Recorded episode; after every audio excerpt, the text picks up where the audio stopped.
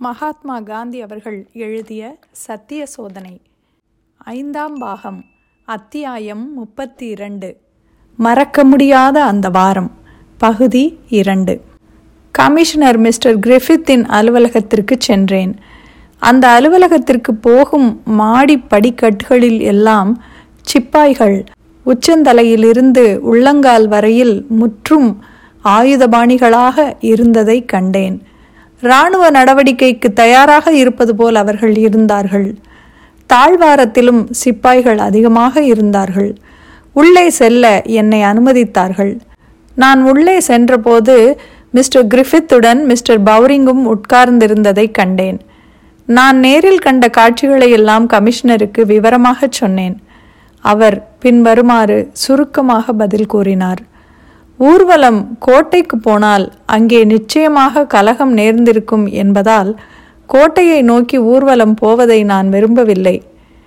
கேட்டுக்கொள்ளுவதற்கு கூட்டத்தினர் செவிசாய்க்க மாட்டார்கள் என்பதை கண்டேன். அதனால் கூட்டத்திற்குள் புகுந்து தாக்கும்படி குதிரைப்படையினருக்கு நான் உத்தரவிட வேண்டியது அவசியமாயிற்று என்றார். அதற்கு நான் அதனால் என்ன விளைவு வரும் என்பது உங்களுக்கு தெரிந்திருக்கும் தானே?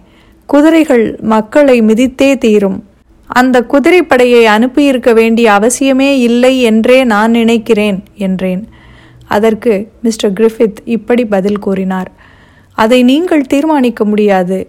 உங்கள் உபதேசத்தினால் மக்களிடையே என்ன பலன் ஏற்படும் என்பதை உங்களை விட போலீஸ் அதிகாரிகளாகிய நாங்கள் நன்கறிவோம். ஆரம்பத்திலேயே கடுமையான நடவடிக்கைகளை நாங்கள் எடுக்கவில்லை என்றால் நிலைமை மீறி போய்விடும். உங்கள் கட்டுக்கும் மக்கள் அடங்காதவர்களாக போய்விடுவது நிச்சயம் என்பதை உங்களுக்கு சொல்கிறேன். சட்டத்தை மீறி நடப்பதென்பது வெகு சீக்கிரத்தில் அவர்களுக்கு பிடித்தமானதாகிவிடும். ஆனால் அமைதியாக இருக்க வேண்டிய கடமையை அவர்களால் தெரிந்து கொள்ள முடியாது. உங்களுடைய நோக்கங்கள் நல்லவையே என்பதில் எனக்கு சந்தேகமில்லை. ஆனால் பொதுமக்கள் அவற்றை புரிந்து கொள்ள மாட்டார்கள். அவர்களுடைய இயற்கையான சுபாவத்தை அனுசரித்துத்தான் அவர்கள் நடப்பார்கள் என்றார் மிஸ்டர் கிரிஃபித். இந்த கருத்தில்தான் உங்களோடு நான் மாறுபடுகிறேன். பொதுமக்கள் இயற்கையாகவே அமைதியானவர்கள்தான் பலாத்கார சுபாவம் உடையவர்கள் அல்ல என்று நான் பதில் கூறினேன். இப்படி நீண்ட நேரம் விவாதித்தோம். முடிவாக மிஸ்டர் கிரிஃபித் உங்கள் போதனைகளை மக்கள் ஏற்றுக்கொள்ளவில்லை என்பதை நீங்கள் நிச்சயமாக தெரிந்து கொள்ளுகிறீர்கள் என்று வைத்துக்கொள்வோம். அப்போது என்ன செய்வீர்கள்? என்று கேட்டார். எனக்கு நிச்சயமாக தெரிந்தால் சாத்வீக சட்ட மறுப்பை நான் நிறுத்திவிடுவேன் என்றேன். அப்படியா சொல்கிறீர்கள்? நீங்கள் விடுதலையானதுமே பாஞ்சாலத்திற்கு போவீர்கள் என்று மிஸ்டர் பவுரிங்கிடம் கூறினீர்களே என்று மிஸ்டர் கிரிஃபித் கேட்டார். ஆம் அடுத்த ரயிலிலேயே புறப்பட்டு விட விரும்பினேன். ஆனால் இன்று அது ஆகாத காரியம் என்றேன். நீங்கள் பொறுமையுடன் இருந்தால் உங்களின் போதனைகளை மக்கள் கேட்கவில்லை என்ற நிச்சயம் உங்களுக்கு கட்டாயம் ஏற்படும். அகமதாபாத்தில் என்ன நடக்கிறது என்பது உங்களுக்கு தெரியுமா? அமிர்தசரஸில் என்ன நடந்திருக்கிறது? எல்லா இடங்களிலுமே மக்கள் வெறி கொண்டு விட்டார்கள். எல்லா விவரங்களும் இன்னும் எனக்கு வந்து சேரவில்லை.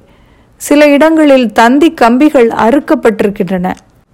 இந்த கலவரங்களுக்கெல்லாம் நீங்கள்தான் பொறுப்பு என்று நான் உங்களுக்கு சொல்லுகிறேன் என்றார் மிஸ்டர் கிரிஃபித். அதற்கு நான் பின்வருமாறு பதில் கூறினேன்.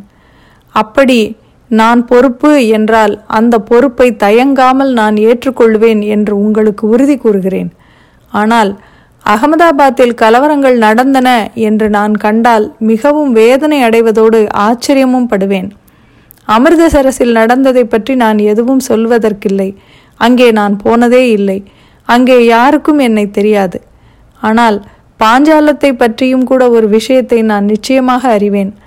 பாஞ்சாலத்திற்குள் நான் போவதை பாஞ்சால அரசாங்கம் தடுக்காமல் இருந்திருந்தால் அங்கே அமைதி நிலவும்படி செய்வதற்கு நான் பெருமளவு உதவியாக இருந்திருப்பேன்.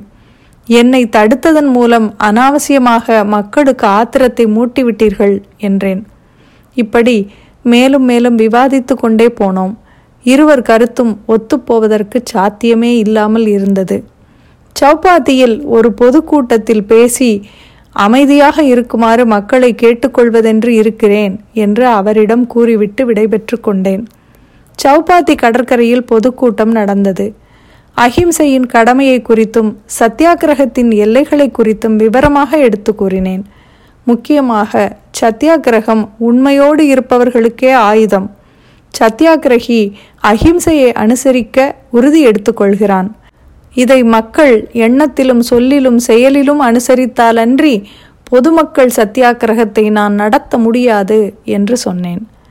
அகமதாபாத்தில் கலவரங்கள் நடந்ததாக அனுஷியா பெண்ணுக்கும் செய்திகள் கிடைத்தன. அவரையும் கைது செய்து விட்டார்கள் என்று யாரோ வதந்தியை கிளப்பி விட்டிருந்தார்கள். அவர் கைதானார் என்ற வதந்தியை கேட்டு மில் தொழிலாளர்கள் வெறி கொண்டு வேலை நிறுத்தம் செய்ததோடு பலாத்கார செயல்களையும் செய்துவிட்டார்கள்.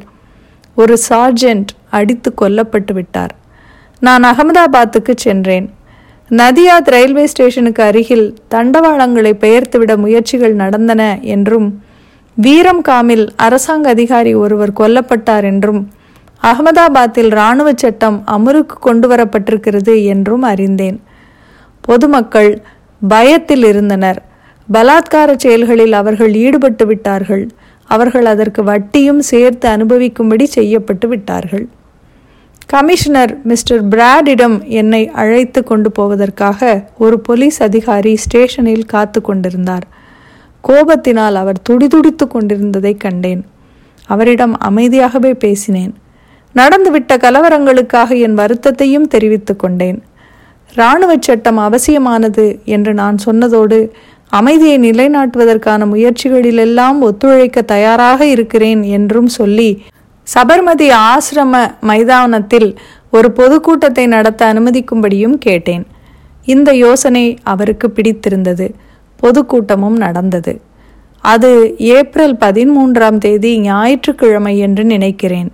அன்றோ அதற்கு மறுநாளோ இராணுவ சட்ட ஆட்சியும் ரத்தானது. பொதுக்கூட்டத்தில் பேசும் பொழுது மக்கள் தாங்கள் செய்துவிட்ட தவற்றை உணரும்படியும் செய்ய முயன்றேன். அவர்களுடைய செய்கைகளுக்கு பிராயச்சித்தமாக மூன்று நாள்கள் உண்ணாவிரதம் இருக்கப் போகிறேன் என்றும் தெரிவித்தேன். அதேபோல ஒரு நாளைக்கு உண்ணாவிரதம் இருக்குமாறு மக்களை கேட்டுக்கொண்டேன்.